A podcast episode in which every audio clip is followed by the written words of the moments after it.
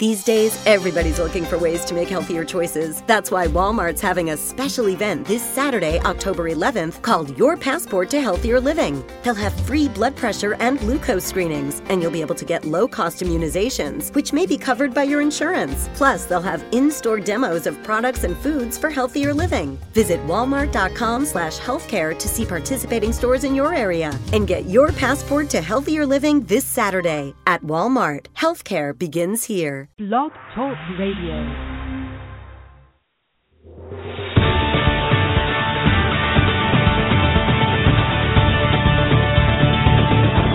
Welcome to Revolution Radio and Amy Montgomery Ministries, bringing to you a new Christian generation not defined by age, but identified by purpose. They are holding nothing back and making an impact for the kingdom of God like never before.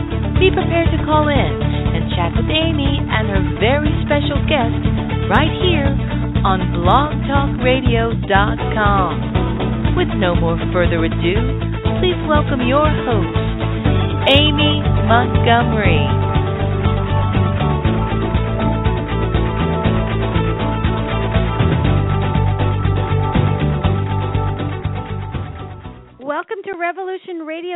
October 7th, 2014. I'm your host, Amy Montgomery, coming to you live from Dallas, Texas. I'm so glad that you have decided to join in tonight, and I'm happy to be broadcasting once again every Tuesday night at 8 p.m.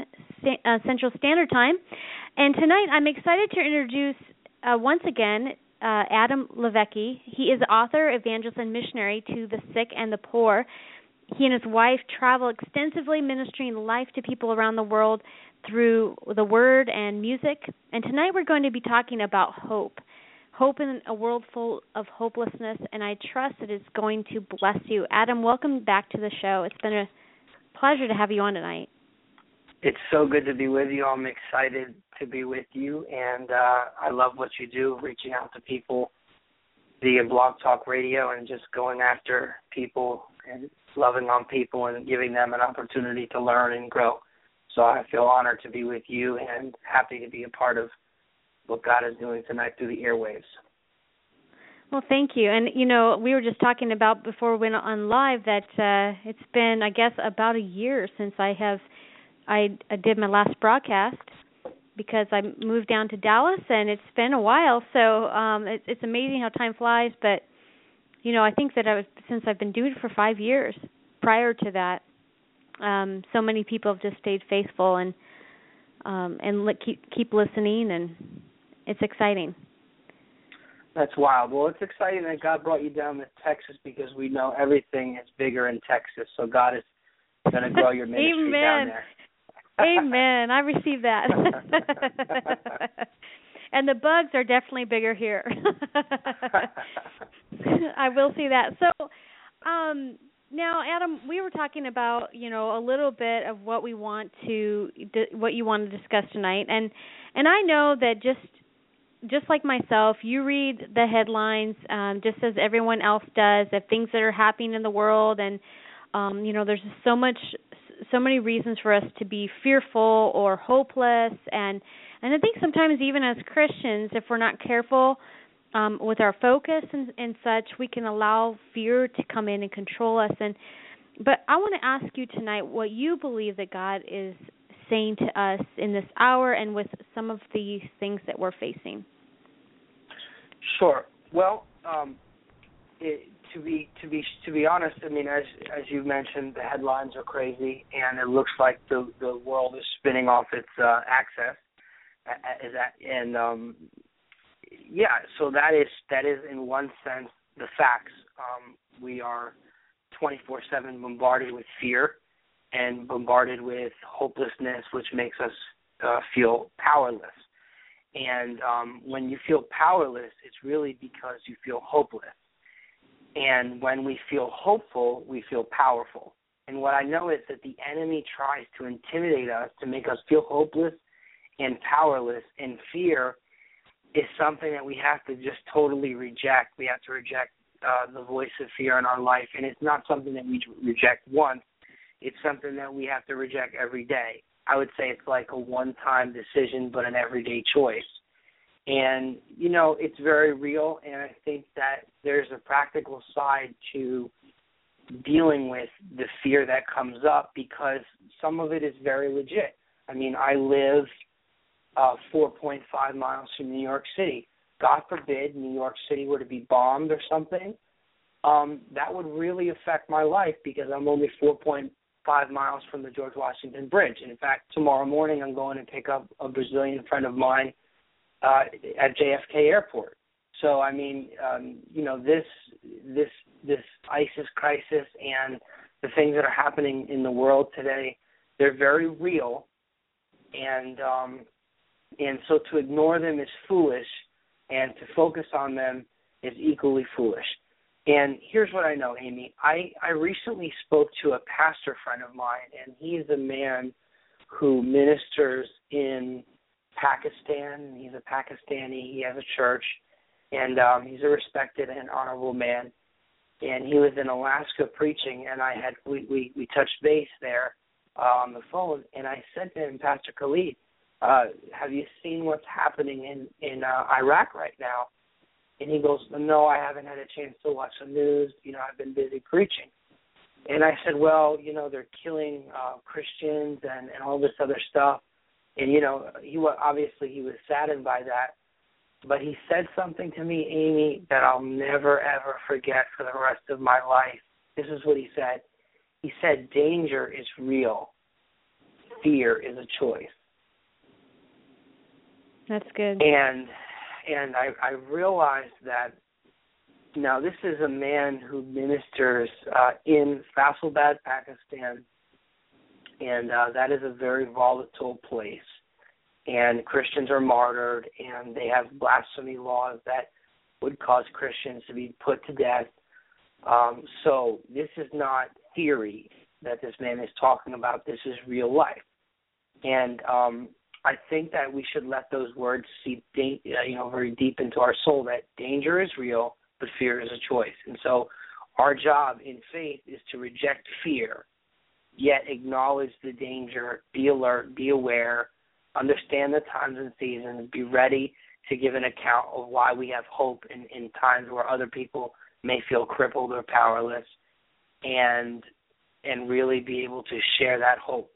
But to have the hope, you've got to share the I mean to be able to rather share the hope, you have to have it first. So uh, that's the issue.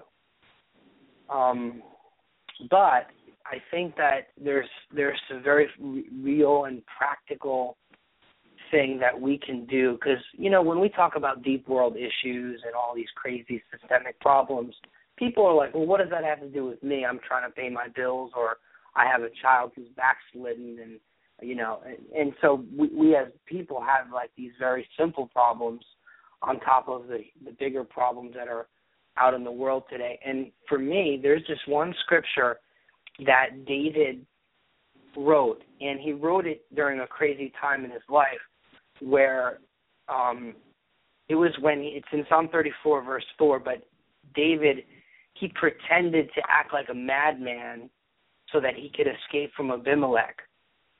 And so David uses a little emotional intelligence here. He acts like a maniac, berserk, and then they just let him go and he runs away as this crazy man. And then after he did that, he wrote a song, and he said in verse 4 I sought the Lord, and he heard me, and he delivered me from all of my fears.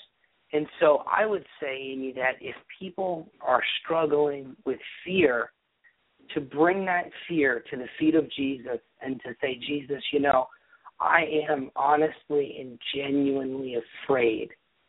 And what's great is that our fear our fear doesn't scare God. And so we can come to God with our fear, our struggle, our pain, our disappointment, whatever it is that is weighing us down. And we can release that to Him. And there is a great exchange. He does give beauty for ashes, and we can come with our brokenness and our inadequacies and, and the things that, you know, weigh us down. And we can give that to Him, and we can get it off of our, our back. And I think that the only way to really deal with fear is to deal with it, not to ignore it. And so that that's just something that I would say to to folks who are saying, you know, I'm I'm struggling with that in the midst of these world situations. Amen. And you know, one of the scriptures that just the Lord put on my heart um this evening was um was um Romans 8:28 that says, "And we know that all things um God works for good of those who love him who have been called according to his purpose." And um you know, and it goes on about how God predestined us to be formed into his the likeness of his son and and I think that uh you know, it's so easy to be consumed by that fear instead of realizing, oh wow, the enemy wants me to fear, and my fear might be real, but God has promised to use this for my good. Sure. Yeah, I mean, we've got to also understand that that you, you know there's different types of fear, but here here's the thing that believers we've got to realize is that we don't have a spirit of fear as believers. Amen. It doesn't mean fear doesn't attack us. It doesn't mean yeah. that that spirit doesn't uh, speak to us. It means that we do not live with a predisposition of fear. Meaning, when we look at things, it's more natural for the believer to have faith in the midst of crisis, in the midst of problems, than it is for us to have fear. So when we feel the fear, it's actually a temptation and it's something to be rejected. And sometimes we we try to own the fear as if it's ours, but it's not. And so I think that if you see it as a temptation or if you see it as something that is trying to come in from the outside, it's easier to reject and also then you don't get into the whole guilt and shame of oh I'm I'm so afraid I'm I'm so this because the reality is that in that in Christ Jesus we're a new creation. And the new creation is not afraid of anything. So Amen. when when we begin to discover some of the simple truths, now our emotions don't don't always feel like a new creation. Our physical body gets tired, you know, we have our own our own uh, weaknesses and stuff like that, but the spirit inside of us is a new creation. We've been made new. We're we're born again, you know, we're seated with Christ, we have the mind of Christ, we have a new heart, and so we have a new operating system, which means we feel, see, and perceive things differently. That's not to say we don't get tempted. It's just to say that that temptation doesn't proceed from us, but it comes from the enemy. Amen. So yeah, so it's I feel like it's easier to resist temptation when you're not feeling like you're the it's your fault that that thought or those feelings are coming at you. Because when you have guilt and then shame in the midst of temptation, it's it's even it's even a greater weight. But when you're able to say, No, this is not coming from me, um, this is not my fear, this is a spirit of fear that's trying to neutralize and silence my voice and and our faith, right? Then it's mm-hmm. easier to reject that because then you, you, I don't know. I think you, you guys get what I'm saying, but we've just got to simply in faith say, no, we, we just absolutely reject fear because fear cripples people, neutralizes them, silences them, and it steals their hope, which robs their future. And that exactly. really is what uh, the enemy is trying to do. Amen. And you know, I think with sometimes with our news and with the media and such, you know, a lot of times they'll repeat the same things over and over again. And if you listen and that's all you're listening to, it's so easy to be consumed by what's going on and it's so easy to allow that to um, usurp the word of God, especially if you're consuming more of the news than you are of the word. and I mean, like you yeah. said, there's different levels of fear, and we have different different types of fear in our life. But that is definitely um one and i think for me personally i i don't i don't have a t- television in my home um i watch mm-hmm. tv but i i basically will you know like purchase a show or whatever it may be and i purposely don't watch news um unless if i want to just go online and find what's happening at, um for that purpose because I know for myself how much it, it affects me. I know that I can find out at any time what's going on, and if I do, generally, you know, if it's an emergency, it's through social media. But yeah. um, you know, I think that kind of managing some of that is important in our lives. You know, not that you're not unwise, you know, you're not being unwise and and not allowing yourself to know what's going on, but so I want to ask you too uh, is that you know we're dealing with a whole other issue even in America with ISIS and you know um with that threat. And I mean we've had some you know terrorism and stuff in the past but now this is a whole other level. I mean uh, up here you know um not that far from where i'm at there was a, a a person that was beheaded and um you know you just it's like a whole nother um era that we've we're, we're dealing with as christians and you know um and coming to the end times and you know just you know diseases that rise up that we're dealing with now. And and the lord's told us all this is is you know was meant to happen. Um so but for so some of those people that are just getting overwhelmed and maybe they are having issues with fear and they're having issues with how do I deal with this? How am I how do I how do I use wisdom like what do I do how do I protect my family and and you know um and and live in peace and not you know be always in fear but you know because sometimes people wonder if if if I don't have fear, is that mean that I, you know, ignore it? Like, how do I do that? So, I'm wondering if you can kind yeah. of enlighten people how how can they can get out of that cycle. Yeah. So, well, number one, um, there is a scripture in Isaiah that Paul the apostle quotes Isaiah, and it's in Romans 15, 12, and 13, and he says, and again, Isaiah says, "There shall be a root of Jesse." and he shall rise to reign over the Gentiles or the nations, and in him shall the Gentiles trust. Now the God of hope fill you with joy and peace in believing that you may abound in hope through the power of the Holy Ghost. So to answer your question directly, the nations, which would be us, right, we're the Gentiles, we put our trust in Jesus, right? Which means that we confide the word trust in, in the Greek, it literally means to confide in and to expect from.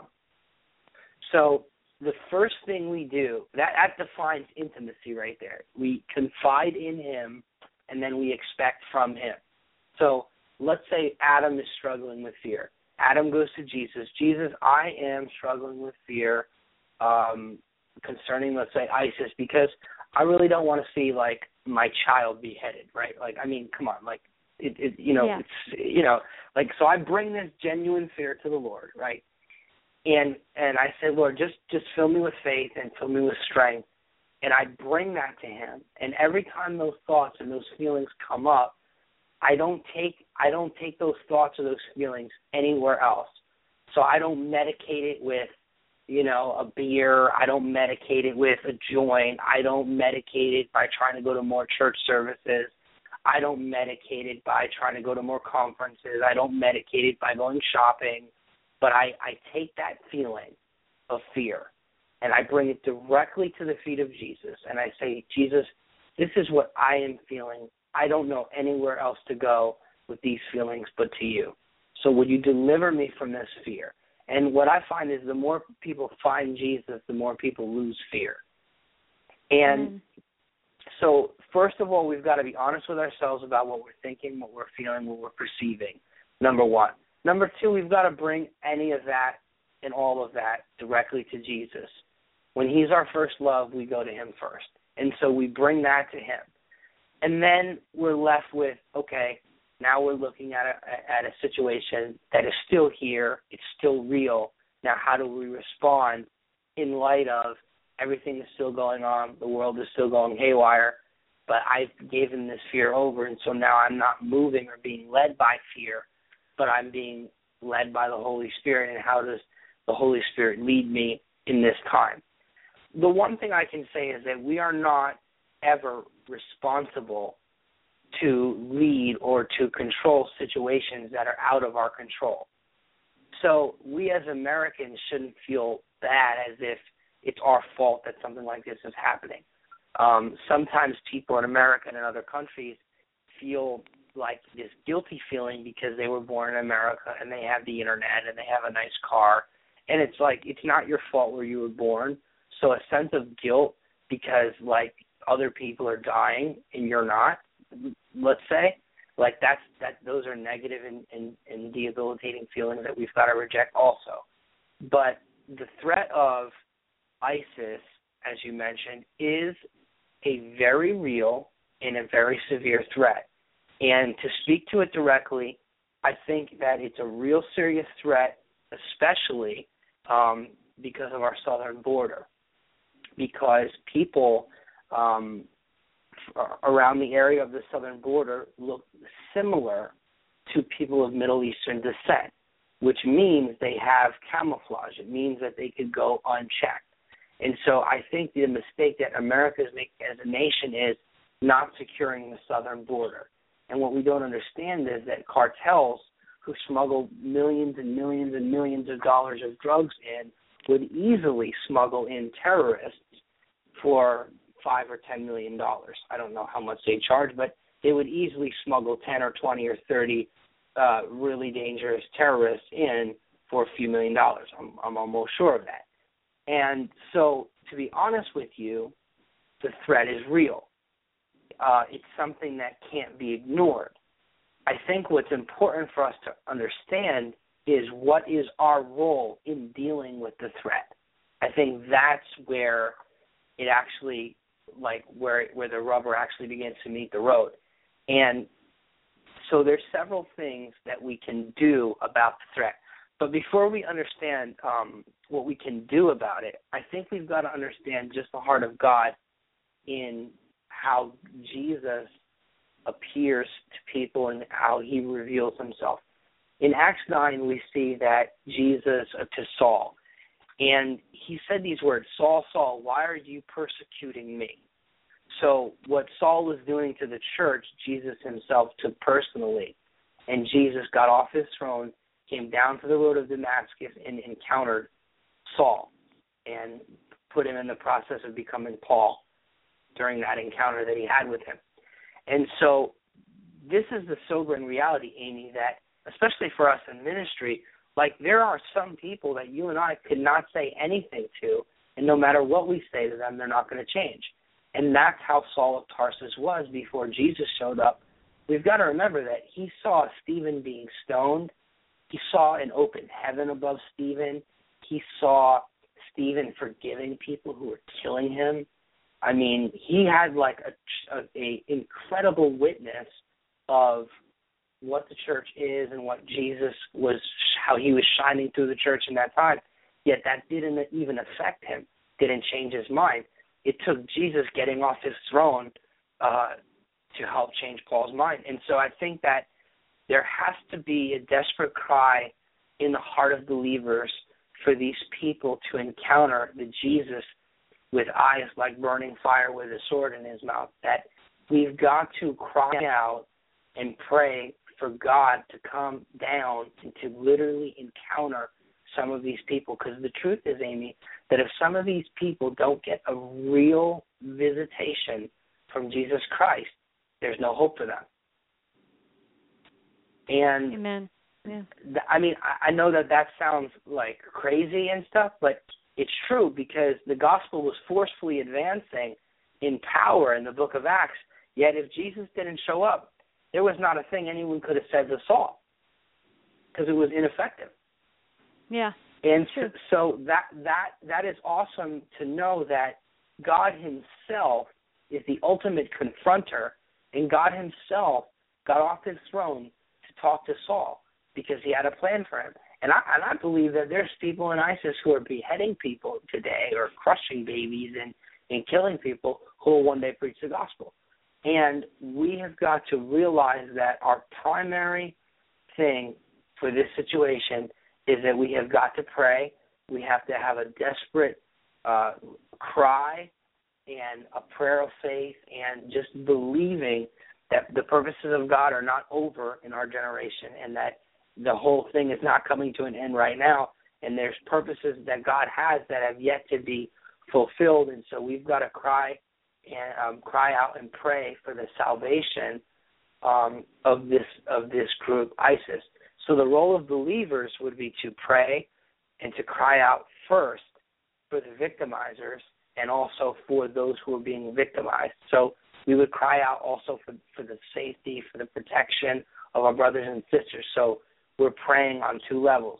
The next thing we've got to pray for is for wisdom for our government and other governments, which brings us into Romans 13.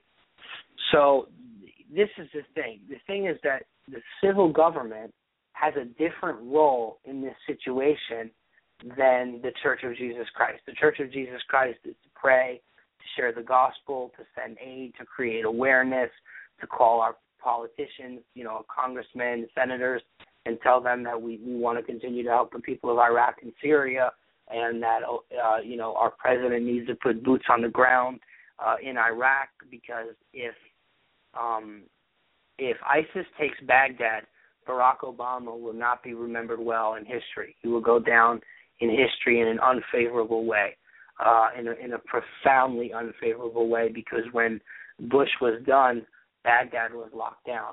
And so it, it would be really not good for our president and for the world if they were to take over the capital of Iraq, which is Baghdad. So we don't we don't want that to happen. So we want to to actually you know get involved with with calling congressmen and senators and letting them know that we support our government's intervention and help for the Iraq for the people of Iraq and Syria.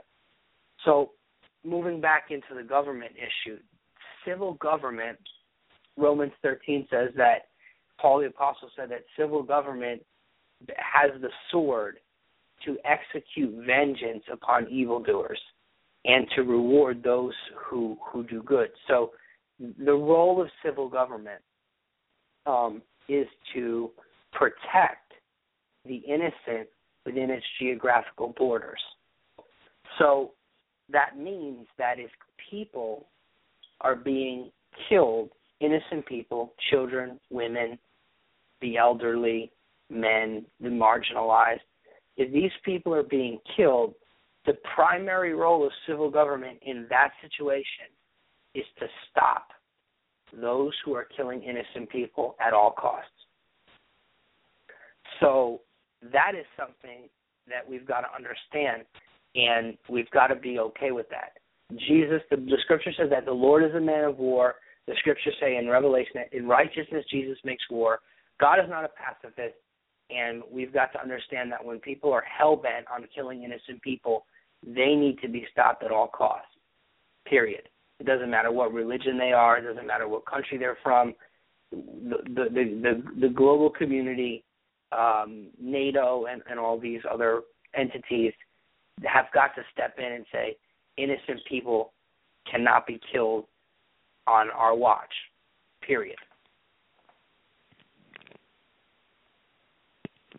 So, you know, I think that a lot of people, when it comes to this sort of thing, that it's really easy to kind of separate yourself and say, okay, well, you know, let's see what the government does, and you know, every once in a while you might see something on Facebook, oh, you know, sign this um, to um, help support X Y Z. Well, you know, signing a petition, you know, you you never see the results of those.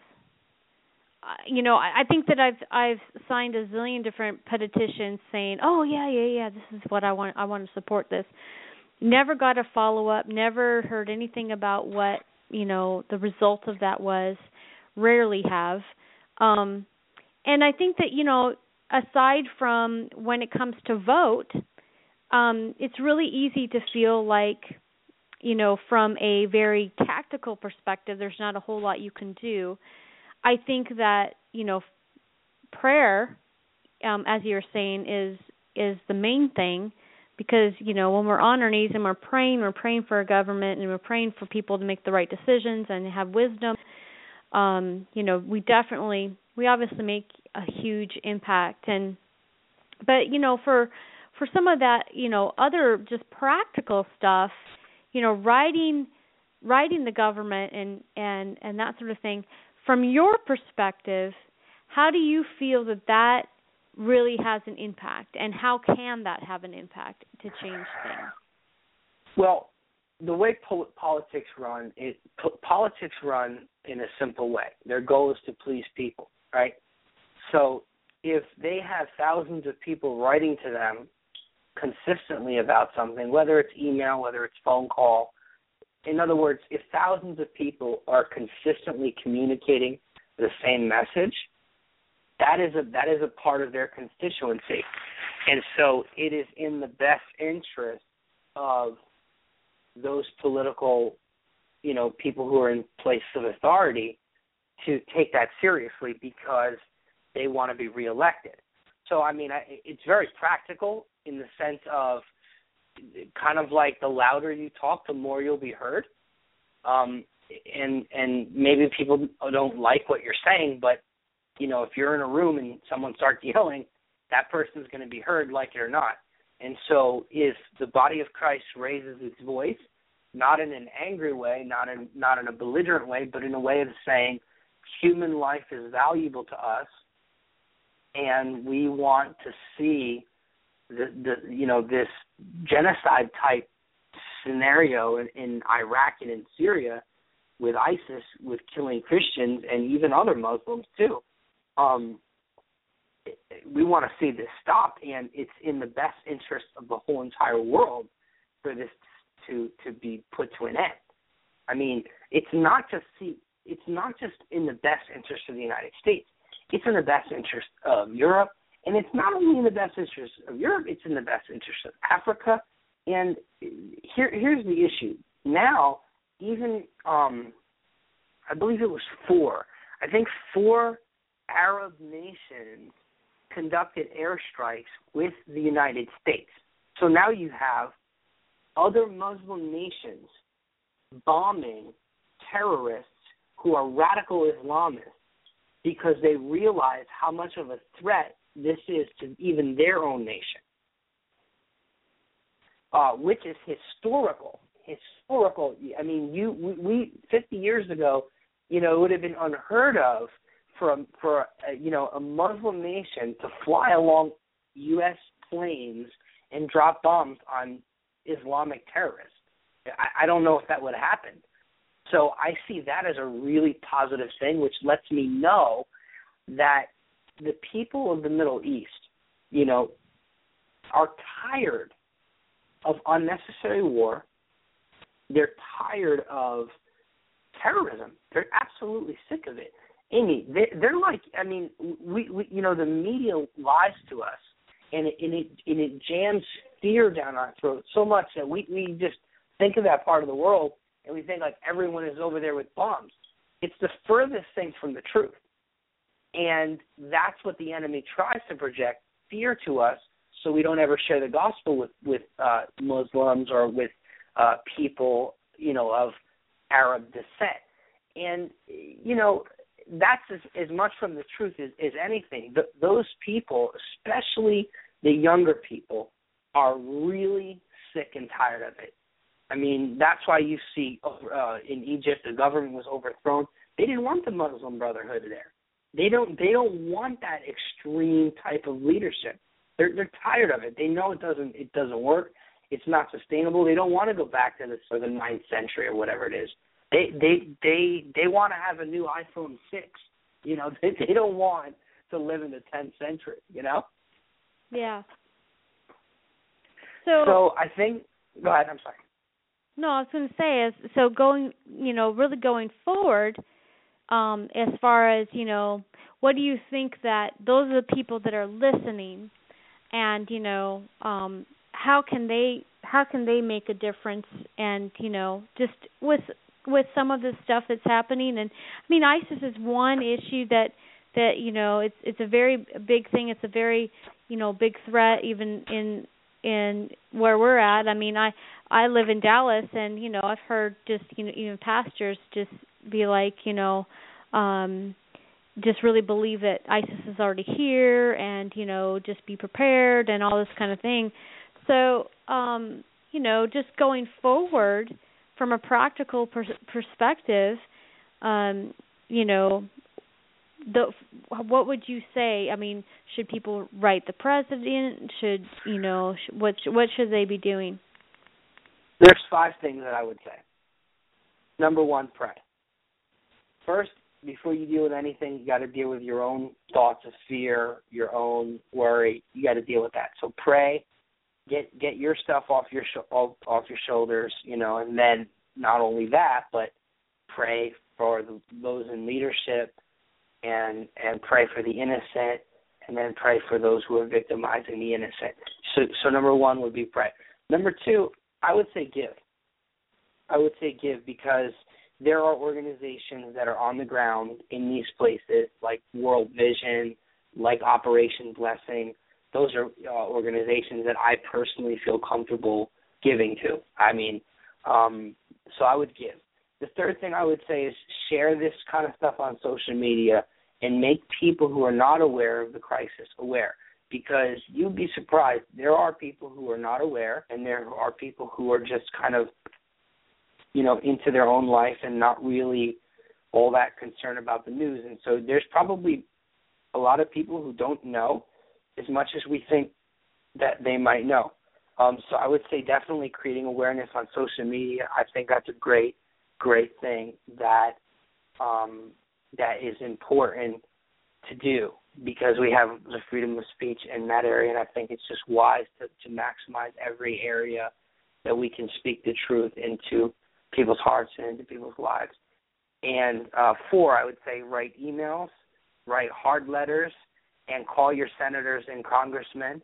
Email um, email our government, email email the White House, write letters to the White House. And the fifth one I would share, I would say it's probably equally as important as the first one, is share the gospel with Muslims here. One of the things that we've got to realize is that in America, Muslims are in no way the minor, in no way the majority, and not even in the slightest. They are not the majority. We we want we you know they want you to think that they're they're everywhere, and in reality they are a lot of places, but they are no way the majority. They're actually the minority, and when they're the minority, that gives us the opportunity to reach out to them and to love on them and to share the gospel with them because generally minorities feel as if they're forgotten about, looked down at, pushed to the side, uh, marginalized, and in many cases, that's true. And one of the things we've got to also think too, Amy, is that you know our primary mission is to love people and to share the gospel, and it, you know is the Great Commandment and the Great Commission. So in loving people and in sharing the gospel with them, I mean that is our privilege and that is our responsibility. And I think that the more we share the gospel, the better off we are. And I think that it's really crucial that we don't let fear shut us down and silence us. And I think that we should take it to the enemy by sharing the gospel with these people and uh, with Muslim people, with with also with people, you know, Hindus, whoever. But specifically because of the ISIS crisis, I think that we should not be afraid to share the gospel with Muslims. I think we can respond in faith, believing that God wants to save them, and He's and that God wishes, desires, and wills that all men will be saved, and that all men will come to the knowledge of the truth. And so, at least we're giving them an opportunity to come to the knowledge of the truth by sharing it with them. And uh, I think that that is our responsibility in this hour. And so once we, we deal with our own struggle of fear or whatever we're going through in our own life, then we're able to then share that gospel of, of glorious good news with other people. So yeah, those are five. Yeah, and I think it's important too for people to to that you know some people don't know what to say when somebody's Muslim because it's you know um you know especially if they've been raised Christian or whatever it may be and it, can be a little bit overwhelming. And um I think that um one thing, you know, even in myself in in talking to um you know people that are um you know Muslim um has always been um around intimacy with God and really encountering the manifest presence and love of God in a very real authentic way. And um I think that um because you know that's something that they haven't necessarily experienced and you know um they're very open to understanding that aspect of God. And then also you know just having them study the Quran um and what the Quran truly says about Jesus and um sure. and and and w- what what it says in relation to you know even um other other prophets you know that uh